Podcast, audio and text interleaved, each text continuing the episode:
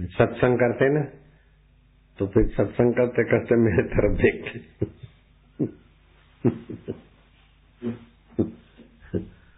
मेरे तरफ़ देखते। मेरे तरफ़ देख के फिर नज़र घुमा के फिर कुछ बोल देते। फिर मेरे तरफ़ देखते। मैं भी उनकी लीला समझ जाता था।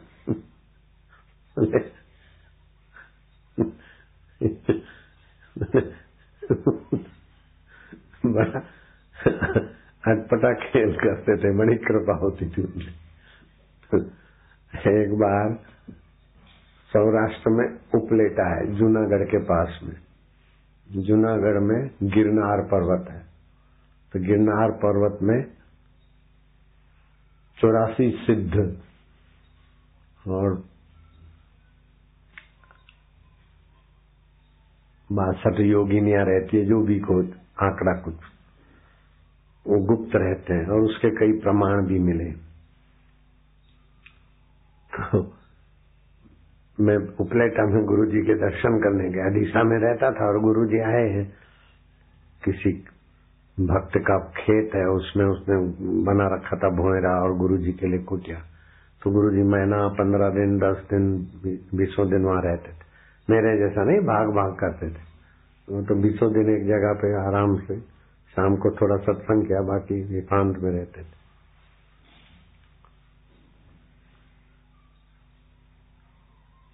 तो मैं दो पाँच दिन रहा, फिर मैं तो बड़ा मर्यादा रखता था, सामने मुँह नहीं लगता था।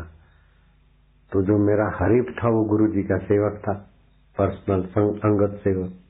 मालिश करना, भोजन बनाना, झाड़ू लगाना। हो बड़ा चंड था। तो गुरु जी मेरे पर थोड़े मेहरबान रहते तो उसको बड़ा तकलीफ़ होती थी।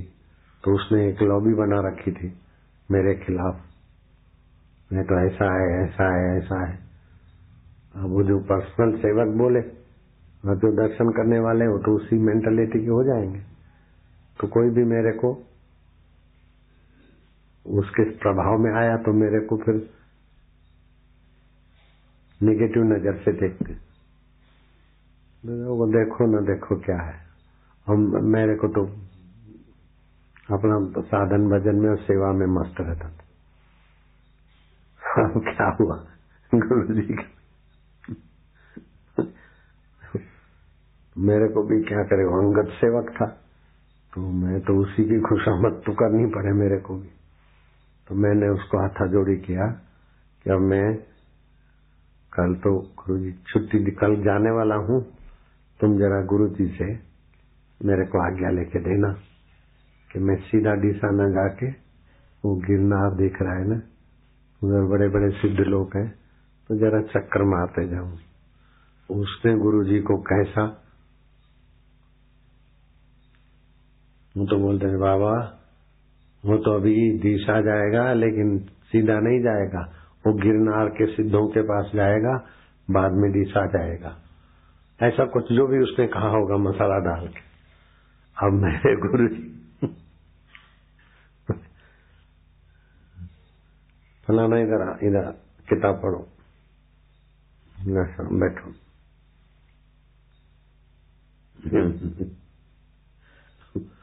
कितनी कितनी कृपा होती है गुरुओं में तो गुरु ही जानते। गुरु भी नहीं जानते कितनी कृपा करते हैं, उनको भी पता नहीं भगवान और गुरु माप तोल नहीं जानते। भगवान और गुरु अंधाधुंधी है सरकार। भगवान और गुरुओं की सरकार अंधाधुंधी है। अंधाधुंधी है सरकार। तुलसी अपने राम को रीझ भजो या खीज, भूमि फेंके उगेंगे उल्टे सीधे बीज। रीझे दिने लंक और खीजे दिने परम पद विभीषण पर रीझे तो लंका दे दी और रावण पर खींचे तो मोक्ष दे दिया परम पद दे दिया। ये अंधाधुंधी सरकार है। तो मेरे गुरुदेव की भी ऐसी सरकार, उसने तो गुरुदेव को ऐसा मेरे लिए बिड़ा के कहा होगा, मुझे अनुमान है। लेकिन गुरु जी ने क्या बरसाया?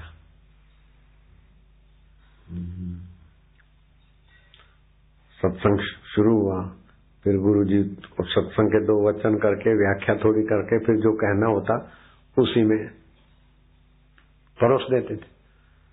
बोले, एक दिन सूरज दौड़ा दौड़ा जा रहा था। मेरे तरफ़ देखा कि सुनता है कि नहीं सुनता। जी भागा भागा सूरज जा रहा था। किसी ने पूछा, सूरज देवता सूरज देवता, कहाँ जा रहे हो? बोले, उधर वो खद्योद है ना, खद्योद। वो जात को जो चिम चिम करते उनसे जरा रोशनी लेने जाता हूँ। अभी सूरज है कि बेवकूफ़ है? मेरे तरफ़ देखा।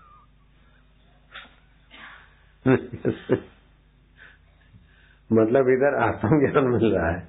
इतना मिला है, फिर उधर गिरनार के सिद्धों के पास जाता है। सूरज जाता है जुगनों के पास। तो सूरज है कि मूर्ख है? मैं भी ऐसा साई भी ऐसे फिर थोड़ा सत्संग चला। बोले, एक बार राजकुमार को राजा साहब ने तिलक लगा के राजगति पे बिठा दिया। अब वो तो हो गया राजकुमार। राजा बन गया ना। बना कि नहीं बना राजा? फिर वो छोरों से खेलने में लग गया राजकुमार। उसको पता ही नहीं कि मेरे को ये गद्दी है। और उनसे कुछ लेना चाहता है। अरे मूर्ख तू तो खुद राजा है वो तेरे रहम के भिखारी है। भिखारी शब्द नहीं था गुरु जी का कुछ और। अब तू उनसे क्या लेने जाता है? बोलो कैसी मती है? मैं कैसे, वही मैं हूँ। समझ गया? जी तो यादें भी अभी खुशहाल कर लेती है। गुरु जी के साथ बीती हुई घड़ियाँ। अगर याद आती है ना तो खुशहाल हो जाता है अब तुम्हारे को कैसा होता होगा तुम जानो, लेकिन मेरे को तो वो अड़तीस साल पुरानी याद भी अभी भी खुशी देती। है।